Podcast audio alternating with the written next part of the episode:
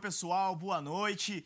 Sejam bem-vindos a mais uma edição da série de lives do G1 Agora é Assim. Toda sexta-feira à noite a gente se encontra para conversar sobre o futuro, sobre o mundo em que vamos viver depois da pandemia e sobre as mudanças que a gente já está enfrentando. O tema dessa noite é lazer, cultura e entretenimento no mundo pós-pandemia e também nesse mundo que a gente já está ah, enfrentando agora. É, com cinemas, casas de shows e até praias e parques fechados, como que as pessoas têm se divertido, tá? já que estão presas em casa e como como que isso, é, como as coisas vão ficar depois que tudo voltar ao novo normal. Não, odeio esse novo normal. Desculpa. O que vai acontecer depois que tudo passar? Participam de hoje desse debate é, dois convidados que entendem tudo de cultura. São o empresário artístico Felipe Simas e o cineasta André Ristum. E você pode participar mandando suas perguntas pelas redes sociais do G1 e também pelos comentários. É, o Felipe é dono do escritório que cuida das carreiras da dupla Ana Vitória e da cantora Manu Gavassi. É, já produziu as turnês delas, é, foi produtor executivo é, em alguns dos seus discos. É, boa noite, Felipe. Obrigado por ter aceitado o convite. Boa noite, Sérgio. Obrigado pelo convite. É, e o André é diretor e roteirista de filmes como O Outro Lado do Paraíso e A Voz do Silêncio. E está finalizando a série Colônia do canal Brasil. Boa noite, André. Obrigado por participar. Boa noite. Boa noite. Obrigado pelo convite. Prazer estar aqui. Bom, o prazer é meu. É, gostaria de voltar, então, é, começar pelo Felipe, porque eu acho que nessa. Desde que a gente começou a ficar em isolamento, a grande mudança nessa área, para mim, foi a explosão das lives, né? Das lives, principalmente os musicais. É, logo já na metade de março, a gente via milhões de pessoas assistindo. É, a gente, a gente começou a fazer até agenda de lives aqui no G1. Tanto Ana Vitória quanto a Manu é, fizeram suas lives. Como foi essa mudança para vocês? Bom, é, a indústria do, do entretenimento ao vivo, ou seja, show, ela colapsou. Né? Ela foi a primeira a parar e a perspectiva é que seja a última a voltar é, a gente ainda não tem nenhuma previsão de retorno, né? E boa parte dos profissionais que movimentam a engrenagem dessa indústria são profissionais autônomos, né? Então, a situação é muito preocupante para a gente. É, é claro que as lives elas surgiram já num primeiro momento muito como um, um bálsamo para a saúde mental das pessoas, né? Naquele momento em que ninguém estava entendendo ainda direito o que estava acontecendo, só sabiam que não podiam sair de casa. É, as lives começaram lá fora de maneira muito mais informal, o artista abria a câmera e tocava, e elas é, ganharam um caráter hiperprofissionalizado aqui no Brasil, né? Enfim, as lives, algumas até abusaram de superproduções. Mas, enfim, eu entendo esse papel. É claro que, que, que para a gente, da indústria do entretenimento, da música mais em específico, foi uma maneira que a gente encontrou de continuar, de certa maneira, em atividade, de continuar é, é, tendo uma conexão do público com o artista. Mas para as pessoas em geral, em casa, eu acho que naquele primeiro momento né, em que as febres viraram uma live, elas eram funcionavam muito como é, como eu disse como um acalento né para aquelas pessoas que estavam em casa e funcionou muito bem é, as lives continuam acontecendo é claro que agora com ah, esses primeiros movimentos de flexibilização é, outras formas de entretenimento uh, continuam sendo testadas, né? A gente começa a presenciar essa iniciativa de drive-in, que lá fora tomou uma proporção enorme nos Estados Unidos. Uma grande empresa organizadora de shows está montando turnês é, continentais com vários artistas americanos, passando por várias cidades, por vários drive-ins. E no Brasil não vai ser diferente. Algumas iniciativas já tiveram início e a perspectiva é que ao longo dos dos próximos meses algumas cidades recebam shows nesse formato. É, então, só é, chamando um pouco o André, tenta entender essas mudanças também, porque, André, eu lembro que a gente conversou há um tempo, quando eu estava fazendo uma outra pauta, até um pouco parecida com, com você, e você comentou que você estava ali finalizando a sua série, Colônia, é, e tiveram que parar também meio que, meio que do nada. Como é que foi essa adaptação aí de passar por esse processo final em casa e essa incerteza agora de quando que vai estrear ou não? É, tudo foi muito abrupto, né? De repente a gente se viu numa nova realidade. É, projetos que estavam sendo filmados foram interrompidos quase que da noite para o dia, né? Uma coisa assim, de uma semana para outra, assim, no meio de uma filmagem, vários projetos foram interrompidos, vários projetos estavam em preparação, com filmagem marcada, tiveram que ser adiados. É, e o, no, no, caso específico do, da minha série, do Colônia, é, a gente estava em fase final aí de pós-produção, a gente está na parte de som ali, de mixagem, trilha, é, mas também deu uma brecada muito violenta, porque a partir do momento que você não pode encontrar os atores para fazer as dublagens finais ali que estavam faltando, que o compositor não pode trazer músico para gravar, é, que o estúdio de mixagem está fechado, enfim, aí várias coisas acabou que a gente tentou adaptar um pouco é, no esquema de home office, né? Mas assim, quando você trabalha assim com, com equipamentos e, e, e materiais assim muito caros, é difícil, né? Você conseguir levar isso é, para casa e acabou que ralentou muito, né? Todo o nosso processo de, de finalização. A gente estava com previsão de lançar a série esse ano, é, no, talvez assim no final do primeiro semestre ou no comecinho do segundo, mas já foi para o ano que vem, porque de fato é, a pós-produção da série é, brecou radicalmente. É, o que foi interessante para mim ver é que nesse processo, assim, uma das, das poucas coisas que cresceu muito foi o entretenimento doméstico, né? O entretenimento em casa é, cresceu muito, né? Todas as plataformas cresceram muito, todos os, é, é, todas, seja aquelas que fazem on demand ou não, é, acabaram crescendo muito e mostrando assim também a, a importância né, do entretenimento é, no nosso país e como que, inclusive, dando uma crescida grande assim no próprio entretenimento nacional nisso tudo. É, isso foi muito interessante. Para mim, acabou sendo do ponto de vista pessoal, muito rico, porque eu pude é, trabalhar bastante desenvolvendo coisas, escrevendo coisas. Eu tinha muita coisa é, acumulada que eu precisava escrever, desenvolver. Acabei conseguindo aproveitar esse tempo é, para isso. Mas, de fato, assim, uma série que eu estava em, em, em, franco desenvolvimento, quase preparação para filmar esse ano também foi para o ano que vem. É, e a série que eu estava finalizando acabou tendo que, que ralentar muito gravemente né, todo o processo e acabou sendo adiada para o ano que vem o lançamento. É, então, enfim, todo, toda essa situação afetou profundamente, né, do mesmo jeito que o, que o Felipe estava falando ali, né, do, do é, que vai, eles serão os últimos a voltarem. A, a, quando a gente fala de filmagem também, né? Então, assim, realizar novas produções, trazer novos produtos, é, a gente está ali, assim, né? Junto, meio que junto é, no final, porque a gente fala ali de é, quando a gente fala de filmagem, principalmente falando de série, de longa-metragem, é, a gente fala de equipes grandes, né? De 30, 40, 50, 60 pessoas, elencos que varia ali entre 10, 15, até 30, 40, 50. Tem, tem séries grandes aí que, é, que eu tenho conhecimento aí com 350 atores né, de elenco. Então, são coisas que, de fato, nesse momento não existe uma previsão. A gente não sabe exatamente quando isso vai, vai acontecer. Existem aí uns protocolos né, que estão é, que, que, já começaram algumas filmagens, né? Hoje mesmo eu vi fotos aí de, de colegas filmando, assim, fardados, parece que eles estavam na lua filmando, né?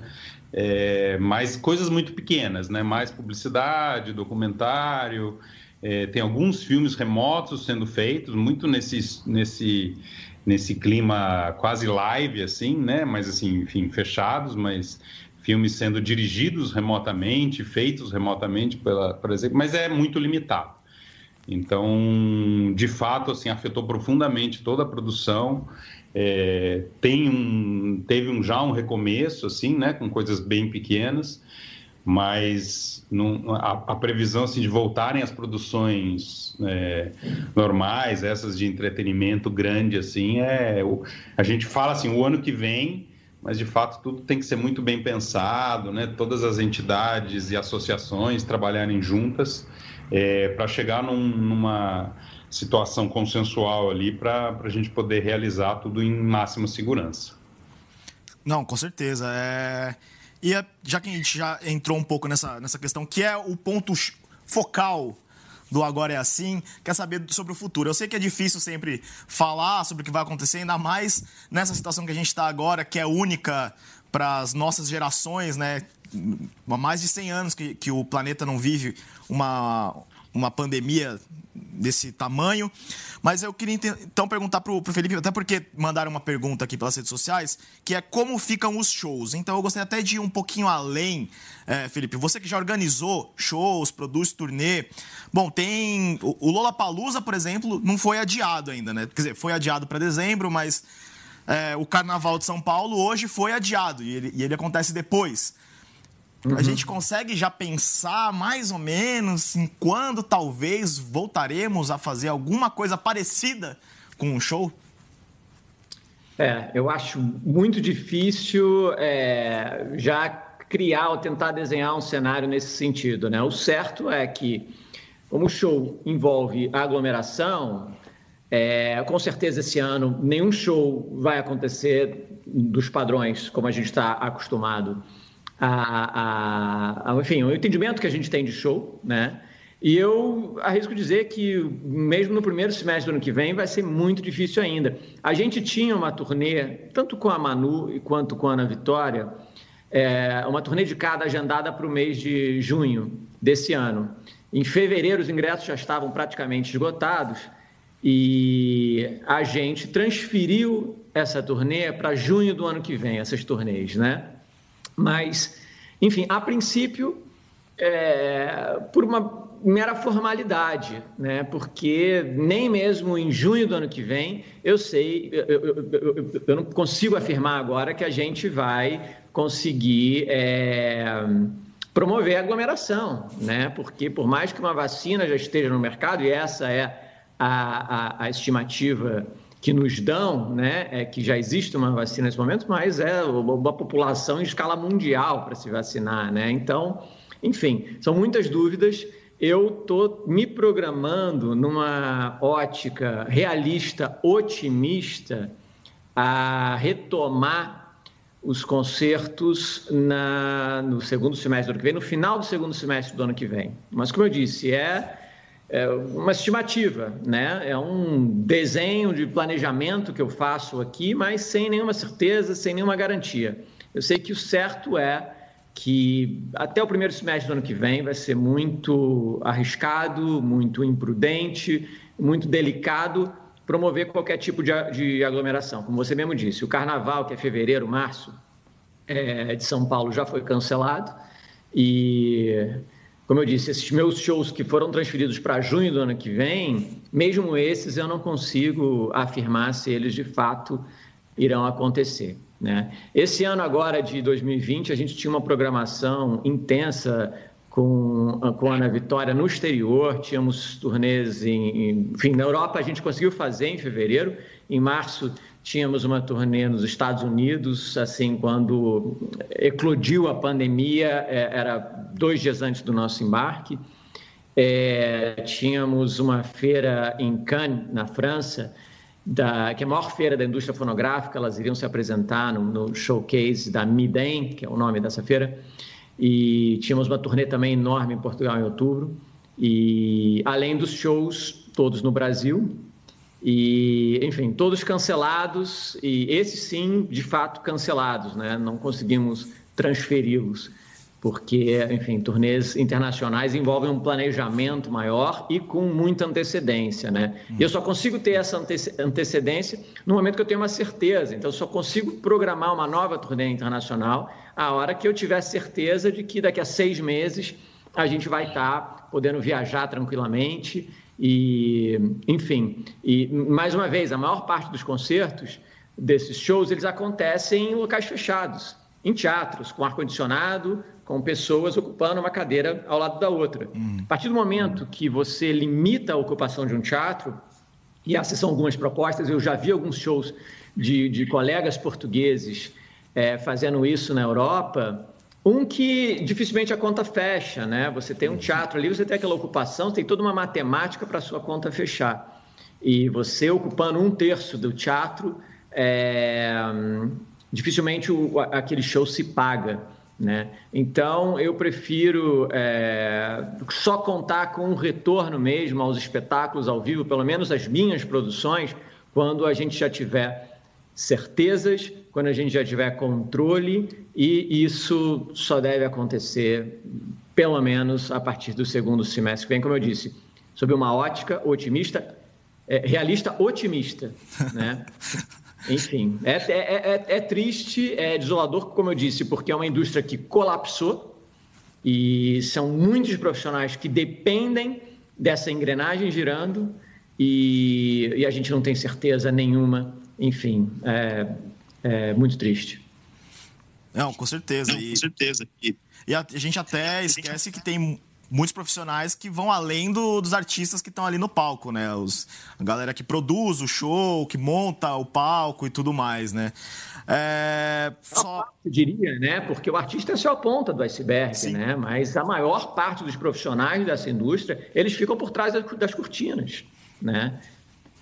Totalmente. É, só aproveitando então que a gente também está falando um pouco do futuro, falar com o, o André, porque também mandaram uma pergunta também bem direta e reta, que é é, foi a Cauane Lima, ela mandou teatros, cinemas, eles vão voltar do mesmo jeito e eu acho que está bem ligado a isso que o Felipe falou também. E então, é, também aproveitar para ir um pouco além, André, que é, é a gente viu um monte de produção gigantesca sendo adiada, né? Não só as produções nacionais, mas ontem mesmo a Disney anunciou no novas datas e tirou alguns até de previsão. É, como isso afeta exatamente a produção? As pessoas, você, é, como você começa a pensar num próximo projeto, se você ainda está com, com o seu antigo na agulha e como isso vai afetar, porque você não sabe direito quando os cinemas vão voltar a funcionar, é, como é que vai ser esse esquema, né? É, assim, existe um, existe um desenho aí dos cinemas começarem a voltar, é, pelo menos aqui em São Paulo, é, a partir agora de, do mês de agosto, setembro, ainda não está muito claro, mas existe já uma proposta para isso. É, isso, né, com, com essas limitações né, de, de espaço, é um pouco diferente o cinema, né, porque o, a sala de cinema dificilmente lota, né, é, então talvez é mais fácil pensar num, num, num, distanciamento, numa questão ali que, que traga um pouquinho mais de segurança né, para os espectadores. É, mas, de fato, sim, é, é, é, muito, é muito arriscado, né? Assim, os lugares que começaram a retomar um pouco é, em outros países, né? Que começaram a retomar, é, a afluência tem sido muito baixa, né? As pessoas ainda estão assustadas, né? O fato de não existir muita clareza é, sobre tratamento, é, de todos os estudos de vacina estarem ainda distantes e tal, isso acho que assusta é, as pessoas. Eu, enfim, todo mundo fica assustado, né? Eu estou assustado, imagino que vocês também. É, preocupados em, em, em, correr qualquer tipo de risco nesse sentido. É, então, assim, o drive-in tem sido uma solução, né? Aqui em São Paulo tem funcionado bem, é, tem sido uma solução é, que, que, de certa maneira, permitiu é, o cinema voltar a, a, acontecer, mas assim muito também muito limitado, né, com poucas sessões para os filmes e, e é isso. E aí, assim, o que acontece? A gente é, você estava né, perguntando até a relação entre os filmes a serem lançados e, o, e, o, e, os próximos a serem produzidos. O que acontece é que com essa parada, assim, a gente parou tudo que ia lançar, mas também parou tudo que ia produzir. É, então, de fato, assim, é, o dia que a gente puder começar a voltar a lançar dentro de uma condição, né? Fico imaginando um grande lançamento da Disney, um grande lançamento é, da, da, Fox, da Warner, enfim, é, esses grandes lançamentos que eles fazem é, em cinema, da Paris, é, são lançamentos que você vai com uma expectativa de, de um público que se, se você limita muito, né, como você vai circular esse filme, é, acaba não fazendo sentido você lançar, porque você vai pegar, vai fazer um, pegar um filme que tem um potencial de fazer 5, 6, 7, 8 milhões de espectadores e você vai fazer 500 mil. Uhum. É, então, eu entendo que esse adiamento dos lançamentos é de fato num, num é, no sentido de tentar esperar o um momento é, em que eles possam, de fato, é, é, faturar o que esperam, até porque, enfim, aqueles filmes custaram valores é, altos e eles precisam se pagar. É, então, acho que vai, vai um pouco nessa linha. agora, de fato, assim, as novas produções, elas estão paradas, né? Não tem filme sendo feito. Então, tudo também que estava previsto para ser lançado no final do ano, para ser lançado no meio do ano que vem, né, que já existem, né, principalmente grandes estúdios têm esses calendários para frente é, muito bem definidos, é, todas essas produções também pararam. Né? Los Angeles está parado, Nova York está parado, enfim, todos os lugares é, dessas grandes produções não, não retomaram. É, então, provavelmente tudo vai caminhar para frente. Agora, quanto tempo é difícil dizer, né? A gente depende mesmo é, de uma situação de maior segurança é, para poder dizer quanto, quanto isso vai andar para frente, né? Mas é, quando a gente fala aí do ano que vem, é isso, assim, é, é, é um, é um ano que vem teórico, é, que a gente não sabe de fato quando vai ser. Agora, os, os, cinemas reabrindo agora, em agosto, setembro, talvez alguns filmes tentem lançar, mas vai ser tudo muito empírico, né? A gente vai entender é, fazendo é, quanto que um filme vai conseguir faturar, quanto um filme pode se arriscar a entrar no cinema é, numa fase ainda como essa, que é uma fase ainda de, de bastante insegurança.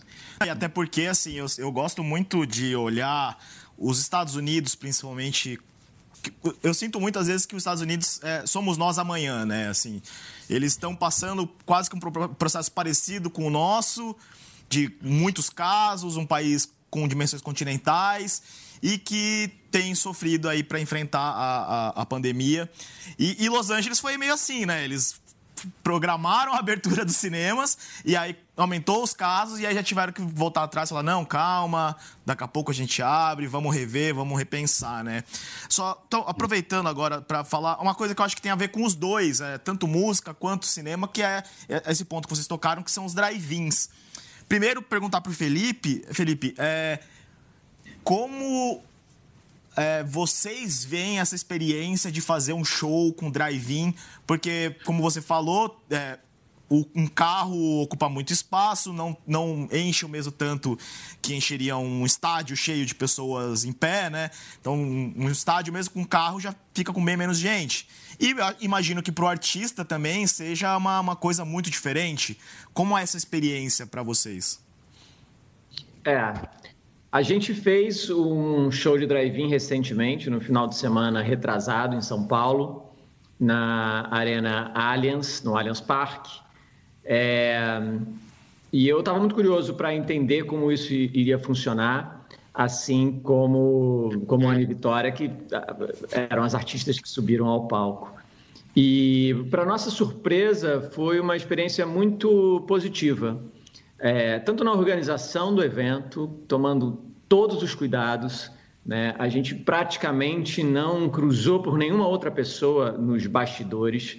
É, a organização do evento, desde uh, os pedidos de, de, de, comida, comida era pipoca e refrigerante, alguma coisa do tipo, eram entregues por, por um, um pedidos através de um aplicativo, né? Ah, as solicitações para ir ao banheiro também eram feitas através do aplicativo, que te dava um número exatamente para você não cruzar com ninguém no caminho e se certificar de que aquele banheiro estaria livre somente para você.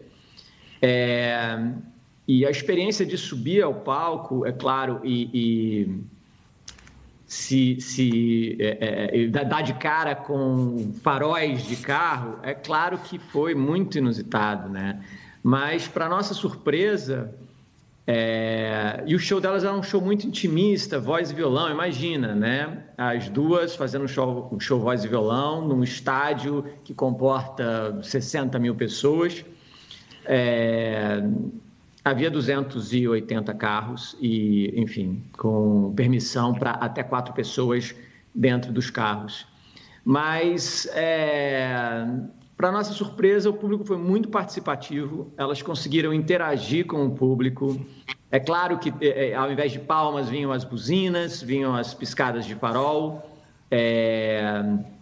mas as pessoas cantando dentro de seus carros. A gente pôde ouvir muitas pessoas emocionadas, né? porque muito provavelmente estavam saindo de casa pela primeira vez, ou saindo de casa, que eu digo, né? descendo, pegando o seu carro e não saindo do seu carro praticamente, a não ser que precisasse ir ao banheiro. É... Espera-se que elas tenham ido junto com as pessoas com quem estão é, quarentenando, mas é... e eu tive também feedback de outros artistas que fizeram, o J Quest fez também, Marcelo D2, o, o Nando, e de seus respectivos empresários e todos também muito comovidos e muito surpresos e, e entendendo que foi uma experiência é, extremamente válida, né? Os próprios profissionais que, que trabalham conosco e a gente foi com uma equipe reduzida, mas o, o feedback que eu tive deles lá era, é, poxa, estou me sentindo útil novamente, exercendo o meu ofício. Né? No início, quando a gente anunciou o show, e a Ana Vitória tem uma base de fãs é, muito ativa na internet e um público muito novo que não reagiu positivamente é, em relação ao anúncio de um show em drive-in. Né? Ficaram com muito receio de, enfim, de, de pessoas que iriam quebrar a sua quarentena para ir assistir o show. Enfim, isso para começar, na verdade, né? Eu acho que cada um tem a sua responsabilidade, cada um deve ser responsável entende-se que você só vai ao show se você já tiver um carro na sua garagem e junto com as pessoas com quem você está quarentenando, né? Mas é, com o tempo, a, a gente estava muito certo das nossas convicções de que esse show precisaria acontecer. Esse show, é, na verdade, a conta, ela realmente dificilmente fecha. São 280 ingressos vendidos para você montar uma estrutura de show em um estádio, né? Uhum. É claro que eles estão uhum. fazendo eventos diversos, sessões de cinema, outros espetáculos de shows. Aquele custo se pulveriza, mas é um custo muito alto. Mas como iniciativa, né? Eu digo mais uma vez, é um bálsamo para a saúde mental de quem pôde ir assistir e estar lá, estar lá é, é, é, vivendo aquele momento ao lado de outros carros, de outras uhum. pessoas, né? E assistindo o show de, enfim, seu artista predileto ou de um artista que você admira, enfim.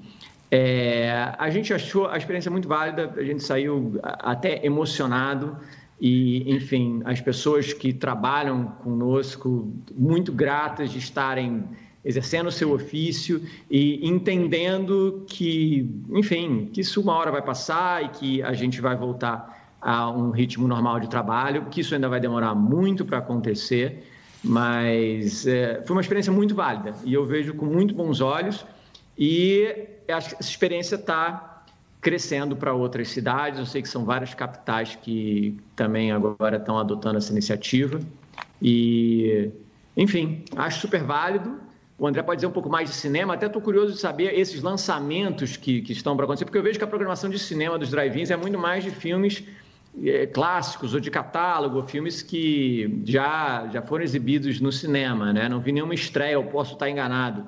É, acho que seria interessante saber se existem estreias, filmes inéditos programados para estrear em, em drive-in.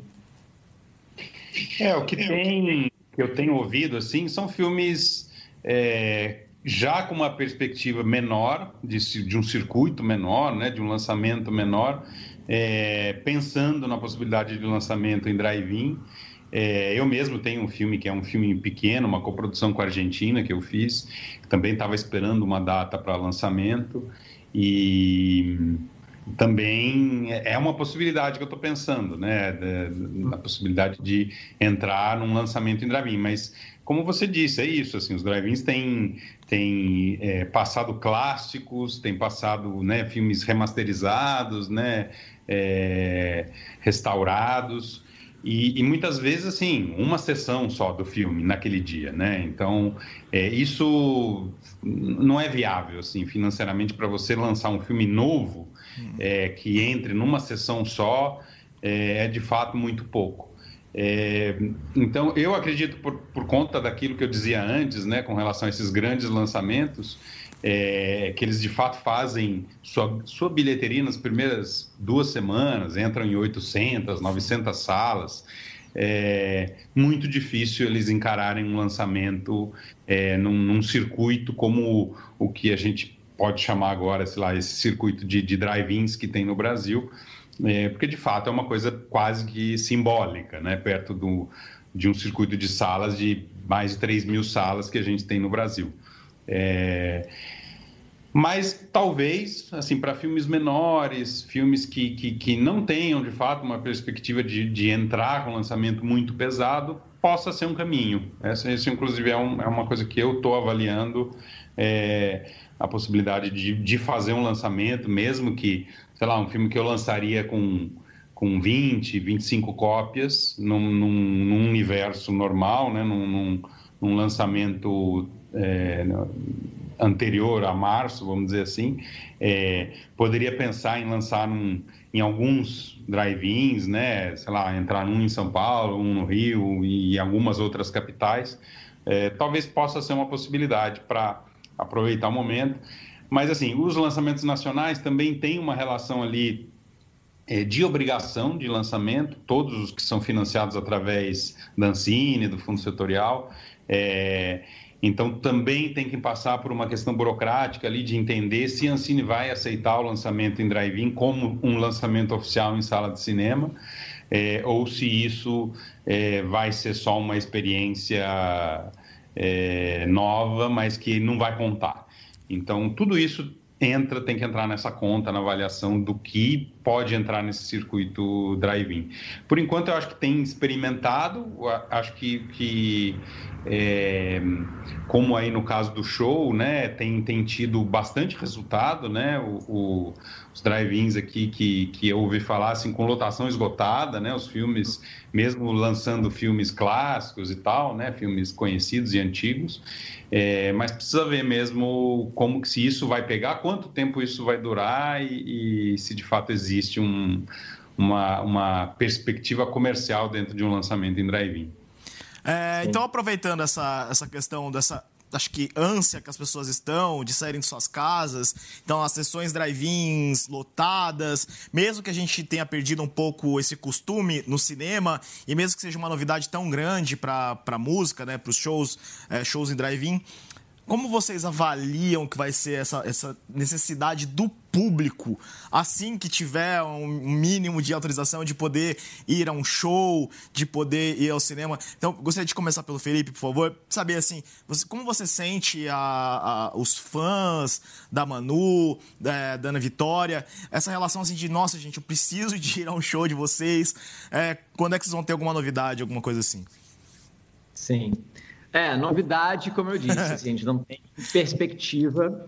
É, a gente só vai anunciar shows dos padrões, como a gente conhece uhum. de show, é, quando a gente tiver mais certezas, né? Então, assim, a gente não tem uma resposta matemática para isso, né? E, a, cara, a reação dos fãs, ela são diversas, né? A gente acompanhou um pouco, existe uma movimentação é, em específico no Twitter, que é um mundo à parte, né? Que eu digo ali que é 1% das pessoas que fazem um barulho ali dentro da plataforma que reverbera como se fosse 100%. Você desliga a plataforma, aquilo praticamente não existe, né? E a gente, é, como são, são artistas que têm, como eu disse, uma, uma base de fãs muito fervorosa e participativa, né? O que é muito positivo. São, são fãs que têm um engajamento muito grande na carreira da, do, do, artista, né? Mas, é, em paralelo, a gente vive essa, enfim, isso é uma, uma outra questão, mas que a gente não vai, obviamente, debater aqui, essa cultura de, de cancelamento que, que, que a gente vem acompanhando aí de uma maneira, muitas vezes, desmedida, e, e, as reações são muito diversas, como por exemplo, quando a, a, pandemia começou e Ana Vitória não anunciou uma live, os fãs reagiram de maneira muito. É, é, é, com uma postura de cobrança. Né? Pô, vocês também não vão fazer uma live. E a, a, a gente estava naquele momento tentando entender a maneira mais segura de se fazer uma live, né? Porque uma live é, principalmente naquele momento também de muitas incertezas, ela envolvia muitos riscos. É você colocar muitas pessoas, né? Porque é captar a imagem, é transmitir, é instalar uma internet de de confiança, é você ter câmeras, por mais que sejam automatizadas, são pessoas que vão lá, vão instalar aquelas câmeras.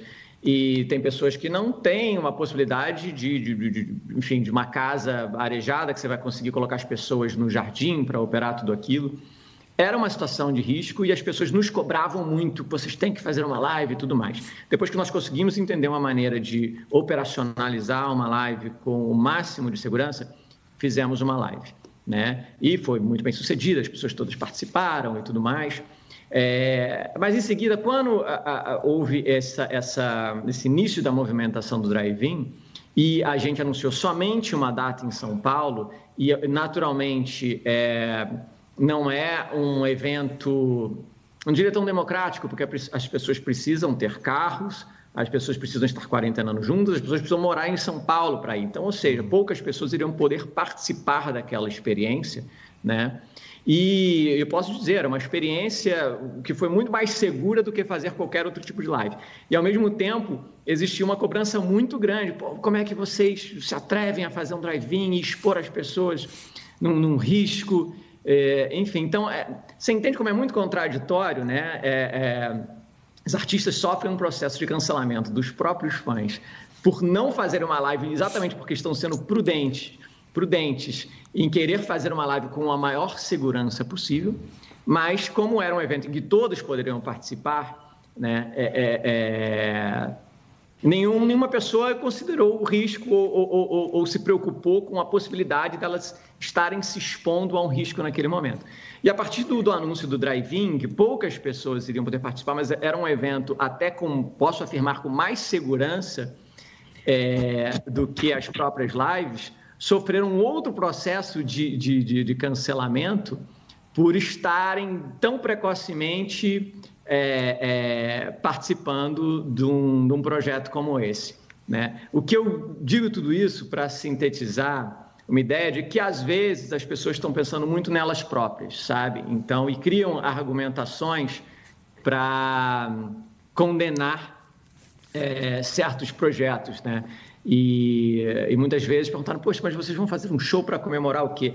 As pessoas esquecem que as artes e aí eu quero é, promover até uma reflexão aqui, porque praticamente 100% das pessoas que quarentenaram consumiram arte, né? ou leram um livro, ou escutaram uma música, ou assistiram um filme. E as artes foram, sim, responsáveis por segurar a onda e de muita gente, sabe? Mas muitas vezes o artista ou o profissional que trabalha com artes ele não é encarado, aquilo não é encarado como um ofício ou como uma profissão extremamente essencial, sabe? E mais uma vez eu disse, é uma indústria grande, responsável por, é, sim, mover a economia, muitas pessoas dependem desses trabalhos, não é, é, é, uma brincadeira ou uma diversão, né? por mais que um show seja uma experiência catártica e de comunhão, em que muitas pessoas se emocionam e se divertem, aquilo lá é fruto de trabalho de muita gente. Como eu disse, vocês veem as artistas em cima do palco, mas por trás das cortinas são muitas pessoas é, trabalhando. Na verdade, eu acabei abrindo muitas janelas na pergunta que você me fez, mas é que eu acho válido fazer esse comentário porque envolve a expectativa. Eu tenho certeza que a expectativa das pessoas é de uma retomada de shows muito em breve, né? E isso envolve muito a responsabilidade das pessoas, porque, é... mais uma vez, cabe a cada um é, interpretar e decidir o que é seguro e o que não é. E nós, como promotores de eventos, pelo menos a gente não, não está disposto a promover qualquer tipo de aglomeração até que a gente tenha respostas precisas sobre é, o controle dessa pandemia. E isso não deve vir tão cedo. Então, te respondendo, os shows não devem voltar a acontecer tão cedo. Uhum. E por mais que quando já existe uma flexibilização de todas as outras áreas, as pessoas anseiem por, por shows e queiram shows, é, a gente viu ali uma, uma enfim, um, um, no início do, do, entendimento de flexibilização lá no Rio de Janeiro, a atitude irresponsável das pessoas que lotaram os bares sem máscaras. Então é muito perigoso contar com a responsabilidade do outro, sabe? Então, o nosso entendimento é os shows não vão acontecer tão cedo e respostas matemáticas precisas não há sobre isso. E, enfim, é isso. A gente só vai promover realmente a aglomeração quando existirem respostas precisas. Maravilha. Maravilha. É. O André, o... então, aproveitando aí para falar sobre de novo, essa motivação, essa necessidade que as pessoas têm. Então, apaixonados por cinema são apaixonados por cinema porque gostam de ver o filme numa tela grande, com um som bom. E, e óbvio que um cineasta é um apaixonado por cinema, então ele quer que suas obras sejam vistas dessa forma. O drive-in acaba ajudando um pouco nesse sentido, você acha? Ele, ele, ele atende essa, essa necessidade? Como você vê um pouco de, de suprir mesmo essa necessidade do, do, público que sente falta de poder ir ao cinema? Uma, porque ont, ontem uns amigos estavam discutindo, falando que não, porque o som deve ser ruim, não sei o que lá. Como que você acha que é essa experiência para o público? Não, na verdade eu acho que é a experiência, inclusive, né, aproveitando é, tecnologia é, mais moderna, né? O próprio Felipe estava aí falando no caso do show ali, aplicativo, né? Tudo funcionou por aplicativo e tal. Você pedia pipoca no banheiro e tal. No caso do cinema, é, tem funcionado muito bem, porque você sintoniza o som do filme por uma estação de rádio. Então você ouve dentro do seu carro é, com som de, de qualidade, né? Com, com som dentro do carro. Então não é uma caixa de som que está lá na tela, que é o que você vai estar tá ouvindo. É, então, em termos de qualidade, assim, você tem uma tela enorme, é, que é o sonho né, de qualquer cineasta, né, ver o filme projetado numa tela enorme, né, numa sala de. É, né, essas salas grandes de cinema antigas, né, que nem existem mais. É, então, assim, numa tela gigante e com um som que está próximo, né, que está ali, porque o som de fato é... O drive-in antigamente, né? Você, César, muito novo, não deve ter frequentado o drive-in é, na sua infância, mas eu cheguei aí, peguei o final dos drive-ins ainda, quando era moleque, é... e o som, de fato, era muito precário. Você tinha uma caixinha de som, você estacionava o carro do lado de uma caixinha de som e você ouvia o som por essa caixinha de som, e era, de fato, muito ruim. É... hoje não, hoje você ouve dentro do seu carro então, assim, se você tem caixas de som dentro do seu carro minimamente de mínimo de qualidade, você vai ouvir é, o filme muito bem, vai ver ele muito bem na, na nessa tela é, gigante. É, então, acho que isso sim, de certa maneira, é, consegue é, aplacar um pouquinho ali os anseios de você ver um filme numa tela grande, né? De você é, participar de um espetáculo coletivo, né? Porque é, assim como o show, o cinema, né? Você vê um filme numa sala escura junto com várias outras pessoas é uma experiência diferente de você assistir um filme na sua sala, né? Por mais tecnologia que você possa ter dentro da sua sala. É, então acho que o drive-in ele, ele, ele replica um pouco isso sim. É, a questão aí, aí a questão do business, né, do negócio é, é a mesma coisa do show ali que o Felipe estava falando antes, né? É uma coisa quase simbólica, né? Um lançamento hoje num, num drive-in é, ela não é viável do ponto de vista é, do negócio, né? É, a partir do momento que você é, tem fazer um determinado número de ingressos, né, um faturamento X, acaba não sendo viável para muitos, muitos filmes. É, agora, filmes clássicos, né, filmes sendo relançados, sendo revisitados, é, de fato está sendo bastante rico assim, né? E, e, e, ter a possibilidade, né, de ver filmes clássicos, é, que é uma coisa que era que era rara, assim, acontecia de vez em quando tem algumas retrospectivas aqui, né, né em alguns cinemas aqui em São Paulo. É, no Rio, enfim, e nas grandes capitais, que passam filmes clássicos na tela grande, que normalmente você não tem acesso, né? Porque é mais numa perspectiva quase assim de, de cineclube. Esses drive-ins estão trazendo, né? Estão trazendo essa possibilidade de você ver na tela grande grandes clássicos aí de grandes mestres do cinema, é, que eu acho isso uma iniciativa muito louvável e muito muito rica para o amante do cinema, né? Porque é, eu, eu, pude experimentar aqui no, no, nesse período de pandemia de rever muitos filmes é, antigos, é, clássicos e perceber que filmes que eu assisti há 20 anos atrás, eu não lembrava absolutamente nada. E, e mais do que isso, é, eu hoje, o eu de hoje, o André de hoje, não é o mesmo André de 20 anos atrás. Então a hum. percepção daquele filme é completamente outra. É, então eu acho muito válido revisitar os clássicos, rever filmes é, que você talvez tenha gostado 20, 30 anos atrás e de repente você vai rever hoje, você vê um outro filme. Eu revi hum muitos outros filmes aqui, de filmes que eu já tinha visto, mas que para mim bateram em outros lugares, é, porque eu sou outra pessoa hoje, não sou o mesmo de 30, 20 anos atrás. Uhum. É, então, acho que toda essa experiência acho ela é muito rica, muito válida, é, acaba sendo um bálsamo ali, né? Como, como o Felipe dizia, um respiro.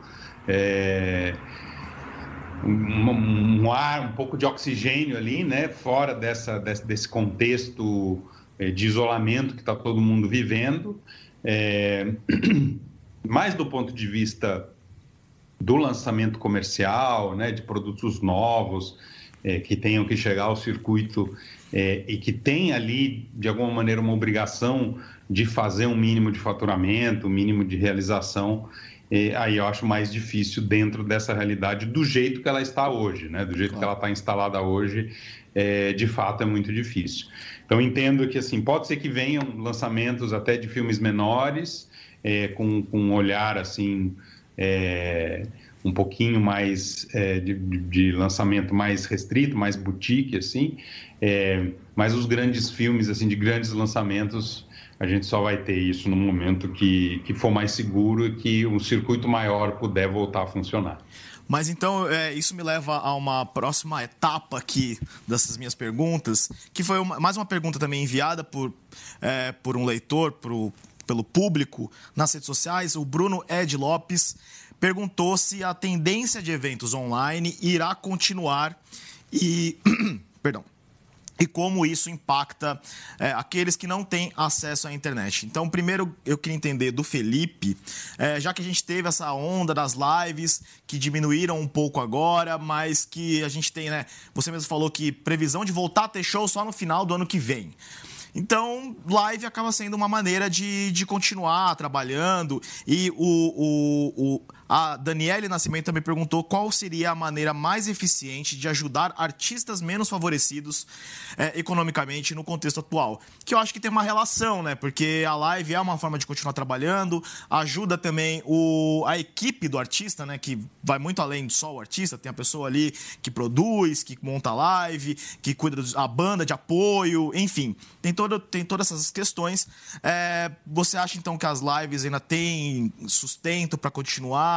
Manter o, a, os artistas e toda a sua equipe ativos pelos próximos meses? Sim. É, não, eu acho que elas já, do ponto de vista comercial, elas já se enfraqueceram uhum. um, um, bastante, né? As marcas já não estão investindo mais tanto, né? A febre passou um pouco, mas elas vão continuar existindo, né? Eu acho que não com a mesma intensidade que existia no início da pandemia. É... eu, quando você falou ah, de, de, de, da previsão de retornar aos shows, eu, só na, na, na, na, segunda metade do ano que vem, segundo semestre do ano que vem, é, mais uma vez, eu digo shows no formato tradicional, como ah, a gente sim, conhece, né, sem restrições. Porque eu acredito que ah, existe uma evolução, existe um processo de flexibilização. Então, das lives, a gente já foi para os drive-ins. Hum. A próxima etapa é, é um drive-in, talvez com pessoas já fora do carro. Então, mais espaço entre os carros, como acontece nos Estados Unidos. Né? Hum. É, nos Estados Unidos, as pessoas param o carro de ré, quem tem minivan, abre a, o porta do carro, senta ali e tem um quadradinho ali que você fica. Eu, eu até cheguei a ver um, um, um, um concerto ao ar livre, não sei bem, acredito que nos Estados Unidos, mas não posso te afirmar com toda certeza, em que ao invés de carro, as pessoas entravam e tinham espaços, bolhas praticamente, né? espaços delimitados para aquele grupo de pessoas que entra juntos, que está quarentenando juntos, famílias, casais, e com um certo distanciamento. Ou seja, os shows, por exemplo, o, o, o Allianz Parque, que é um espaço que pode receber mais de 50 mil pessoas, pode vir a funcionar como um espaço para shows para 3 mil pessoas em um dado momento, né? Isolando, né? Pessoas espalhadas num espaço que cabe 55 mil, como os cinemas vão retomar também, né? Como o André estava falando. Normalmente as sessões não são cheias.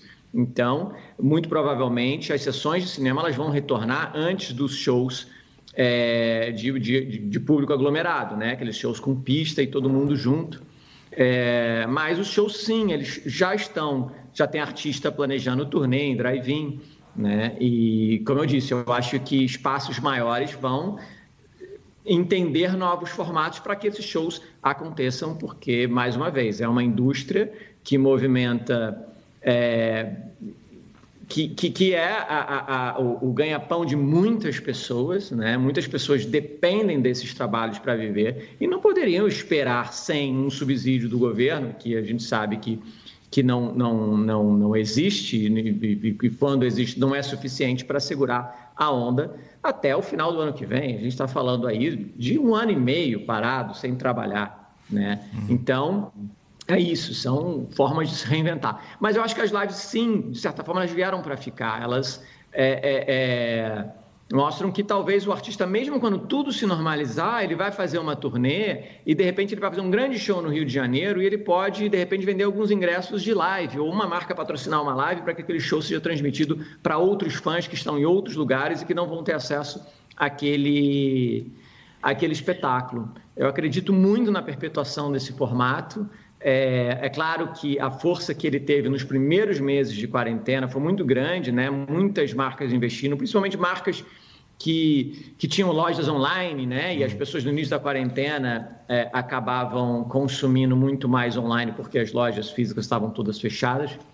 E, mas sim, acredito muito na perpetuação desse formato e na, enfim, na reinvenção dele conforme o, o as coisas vão se movimentando e, e, e mudando e se adaptando. Uhum. É, André, só então também indo para esse lado do online, a gente falou da, da importância da telona para o cineasta, para o diretor. É, mas a gente tem visto também alguns filmes, alguns lançamentos e até alguns grandes lançamentos acontecendo em plataformas online, em plataformas digitais. É, você, como criador, como você encara isso? É, rolaria aquela dorzinha de não tá de não tá lançando o seu filme numa telona ou você acha que isso é válido e que isso pode se popularizar ainda mais com ah, no pós pandemia não, eu acredito nesse formato. É, inclusive existem, né? Já muitos, uhum. muitos produtos que são feitos para lançamento, não só séries, né? Mas filmes também feitos para lançamento direto em plataformas, direto no é, nesse entretenimento doméstico. Uhum. É, é, um caminho. Tudo, tudo é a questão assim, é tudo entender o, o qual é o seu produto, qual é o perfil do seu produto e qual é o objetivo que você tem com o seu produto. É, essa série, por exemplo, que eu estou finalizando, é, é, naturalmente ela é lançada é, nessa janela, é, não tem lançamento em cinema, então é, é, uma coisa que ela já nasce de uma certa maneira desenhada para isso, então não existe sofrimento, né? Obviamente. Claro que assim, um filme para lançamento em cinema, né? Que com, com, exibição em festival, que como por exemplo foi a Voz do Silêncio, né? A Voz do Silêncio ela fez um circuito de festivais e depois teve um lançamento em cinema. Aí depois que ela chega é, finalmente ali na, na, na, na on demand, na TV a cabo e tal. É, hoje lançar a Voz do Silêncio hoje seria, é, de fato, é, muito limitado, né? O, o, espaço, o que, que eu ia poder fazer, né? É, você vê que assim todos os grandes festivais é, eles estão ou sendo cancelados ou acontecendo de uma forma é, totalmente é, virtual ou sei lá como o Festival de Cannes que ele de fato ele, ele divulgou uma seleção é, do que seriam os filmes de Cannes desse ano, mas não existiu exibição, não existiu festival, não existiu nada. É, o Gramado, que vai fazer uma edição totalmente online do festival esse ano, é, com, com, exibição é, é, via por televisão né, do, do festival, do, do, dos filmes do festival, né, pelo Canal Brasil. Então, enfim, existem vários caminhos, né? É, evidentemente que é, o caminho de você lançar no cinema, é, muitas vezes, assim, se você pensa aquilo, aquele produto para o cinema, você está pensando para uma tela grande. Você filma pensando que aquilo vai ser visto numa tela grande. É, então, assim, no caso da Voz do Silêncio, ele foi um filme pensado para o lançamento em cinema. É, então, pensar ele sendo visto só em, em televisão, iPad, etc. e tal, de fato é, é algo que me entristeceria muito, né? É, teria que pensar, talvez até eu, eu abraçasse um lançamento em drive-in antes, né, para ver ele numa tela grande de alguma maneira, ou mesmo esperaria é, um momento para poder voltar, para poder ter um lançamento dentro de um circuito é, clássico, tradicional que um filme é, faria. Enfim, é muito difícil. Agora, se eu faço um filme só para uma plataforma, diretamente ele já é pensado para aquilo, já aí não tem esse anseio de você lançar no cinema, né? Você já sabe que o filme vai para aquele lugar, ele será lançado daquele jeito, é... então aí não tem sofrimento, né? Tudo acho que tem, tem muito a ver com, com qual é a sua expectativa em cima daquele produto e para que que você pensou aquele produto. Claro. É, Felipe, falando então agora também que a indústria da música no geral, nessa questão dos shows, foi muito afetada, vai ser provavelmente a que vai demorar mais para conseguir se normalizar. Ao mesmo tempo, os artistas, pelo menos, ainda têm a, é, eles ainda podem escrever em casa, podem compor, lançam, já saíram, já tivemos alguns discos lançados é, e até escritos durante a pandemia, né? Como, como que a, a, Manu e a Ana Vitória têm se comportado com esse desafio de, de trabalhar em casa e de lidar com a pandemia enquanto pensa na, no, no trabalho? Sim. É, é, aquela velha história né, do, do, do, copo. Pela metade você pode enxergar a metade cheia e a metade vazia. E eu acho que o, o, o, o criativo ele tem que enxergar essa maneira, como o André mesmo falou, olha a oportunidade que ele teve de rever tantos filmes e clássicos que ele tinha assistido há 20 anos, que, enfim, não lembrava ou que já assistiu com outros olhos, né?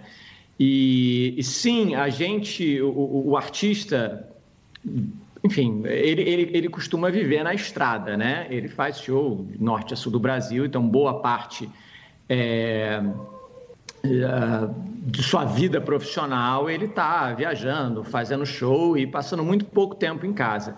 E eu costumo dizer até, enfim, eu tenho uma teoria aqui, mas também não, não vou ter tempo de me, de me estender a respeito dela, sobre o paradoxo do segundo disco. Né? Tem artistas excepcionais que fazem um disco incrível porque eles ficaram anos em casa é, compondo e escrevendo sobre suas angústias, sobre seus amores, sobre com muita intensidade e aí ele estoura, faz sucesso e vai para a estrada, começa a ter um ritmo frenético de trabalho, ele passa no veículo. Enfim, a matéria-prima da arte é o sentimento, né? E para você sentir, você precisa viver. E quando você está sufocado de trabalho, você deixa de viver, né? E você deixa de sentir com aquela intensidade que te fazia é, é, é, externar aquilo tudo em forma de arte, né?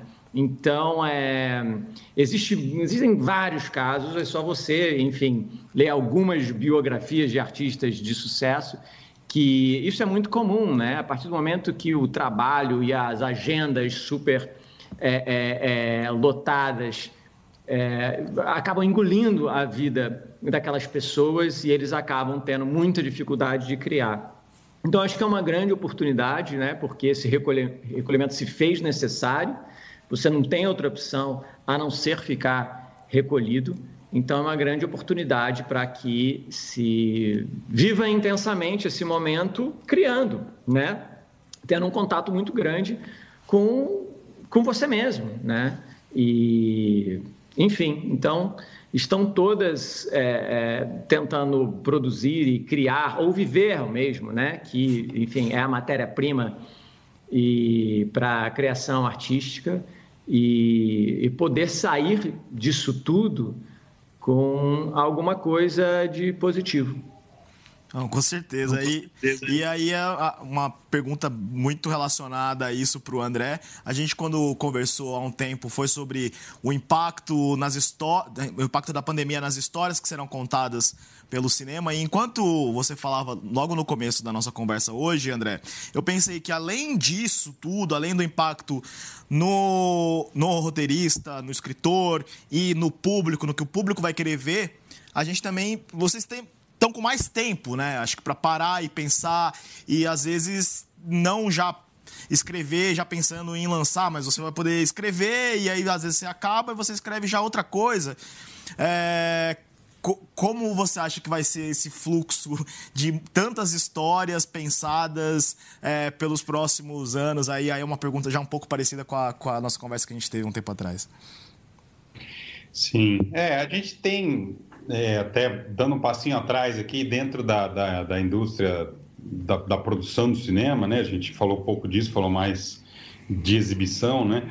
É, a gente tem, de fato, situações bem diferentes, né? A gente tem é, os criadores, os que pensam, os que desenvolvem projetos, de fato, tiveram uma oportunidade é, de poder trabalhar, é, de poder se concentrar, de poder se dedicar mais é, e eu que sou um diretor que escrevo também, é, também roteirista, é, tirei uma vantagem, né? Dessa, eu, eu, vi o meu copo ficou meio cheio, né?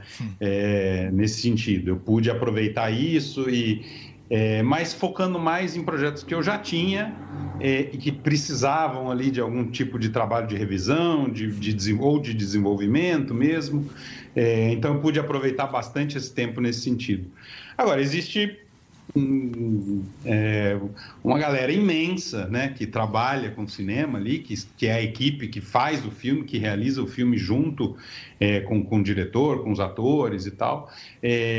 Que de fato se viu num momento assim de repente sem trabalho, né, como todos os que estão ali nos bastidores dos shows, né, que o Felipe falava agora há pouco, é, e que tiveram ali as produções interrompidas e que vivem disso, né, que fazem um filme, depois terminam um filme, ficam uma semana sem, sem trabalho, depois já emenda, já entra em outro filme, tá ali, né, a vida é realizar filmes.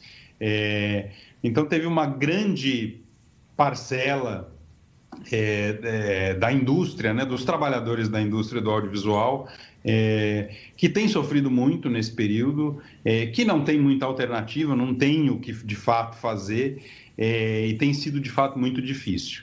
É, então, essas pessoas precisa se pensar de, algum, de alguma maneira um caminho, uma solução, porque de fato assim ficar um ano sem trabalho, é, um ano e meio sem trabalho é algo impensável, né? Ninguém é, tem estrutura para aguentar isso. É, o que aconteceu nesse período? É, começaram a surgir alguns pouquíssimos projetos é, realizados remotamente é, soube aí de, algum, né, de alguns amigos, amigas envolvidos em projetos remotos, é, feitos mesmo à distância, uhum. é, com todo esse cuidado aí que o Felipe dizia, né, de equipamento sendo instalado, coisas sendo feitas é, através aí de, de, de plataformas é, que, que, você olha a casa da pessoa, então assim, uma direção de arte feita usando os elementos que tem na casa dos atores, então usando atores que pudessem, é, que fossem, sei lá, um casal e que estão ali, que podem é, contracenar. Porque, de fato, assim, a, a nossa produção, ela está é, ela, ela está extremamente limitada, né? Assim, a gente não pode ter interação, mesmo no momento que a gente puder voltar com todos os protocolos de segurança. É, como que você coloca atores para contracenarem né, dentro de uma situação de, de, pouca segurança de saúde? Então, tudo isso é, são questões que nos afligem é, e que, de fato, afligem também o que a gente pensa, né? É, de novo falando da Voz do Silêncio, Voz do Silêncio, é, enfim, é um filme que não tem nada a ver com tudo isso que a gente está falando, mas tem um pouco, porque aborda muito o tema da solidão, né? Então, acho que a solidão é uma coisa que passou a fazer parte da vida de, de todos dentro desse isolamento. Então, acho que ali, nesse momento, bombaram as lives, bombaram os encontros virtuais, bombaram as festas virtuais através de plataformas, e tudo também deu, deu uma baixada, né? Acho que uhum. é, o clima passou um pouco, é, é, essa pandemia assustadora, gravíssima, avançou e tudo isso tomou proporções de fato muito grandes. É, e a gente perdeu um pouco ali o pé de, desse primeiro momento, que era um momento de experimentar, de entender, de, de tentar é, boiar, sobreviver, respirar é, nessa situação. Agora, eu espero, como a gente conversou logo, acho que foi logo no começo ali da, da, da pandemia, né, que a gente estava uhum. conversando, chegou a conversar sobre isso. É, eu espero que esse período, é, de fato, não só influencie os criadores e os que pensam a respeito de, de cinema e televisão, histórias, é, trazer coisas que, que levem a uma reflexão maior, re, levem a um, a um, a um sei lá, um aprofundamento maior nas questões. É, não só, mas não só os criadores, mas acho que assim os espectadores, é, talvez, né, num período passado, assim, é, tentando entender melhor o que está acontecendo com o nosso planeta, com as pessoas, se preocupando com o que está acontecendo ao redor, é, que possam se interessar por produtos que tragam também uma maior reflexão. É, e quem sabe a gente possa ter aí um, um, um renascimento de um cinema é, mais é, que, que, estimule, né, que gere uma maior reflexão, pensamento, enfim, é, e que o público possa se interessar mais é, por coisas desse tipo num futuro que a gente não sabe qual é, mas é, quando ele chegar, quando esse futuro chegar, que a gente possa ter uma penetração maior com, com, com coisas que sejam de fato mais enaltecedoras assim para os seres humanos. Uhum. Bom, gente, papo estava ótimo, mas infelizmente acabou o nosso tempo. Gostaria de agradecer a, ao Felipe pela presença. Muito obrigado, Felipe. Obrigado, obrigado pelo convite. Foi um ótimo papo. Obrigado, André. Valeu, César. Eu que agradeço aí o convite sempre à disposição aqui para conversar sobre qualquer coisa. Bom, e obrigado a você que nos assistiu. É, até semana que vem, no qual o assunto do Agora é Assim será as relações de trabalho, o que vai mudar e o que está mudando, né? Home office, é, pessoas, enfim, se virando como podem, como a gente até chegou a conversar aqui hoje. Então, é, até a próxima. Tchau, tchau. Ah, e se vocês quiserem assistir melhor o programa, vai estar tudo lá no G1, é, os destaques e o vídeo na íntegra. Até mais. Tchau, tchau.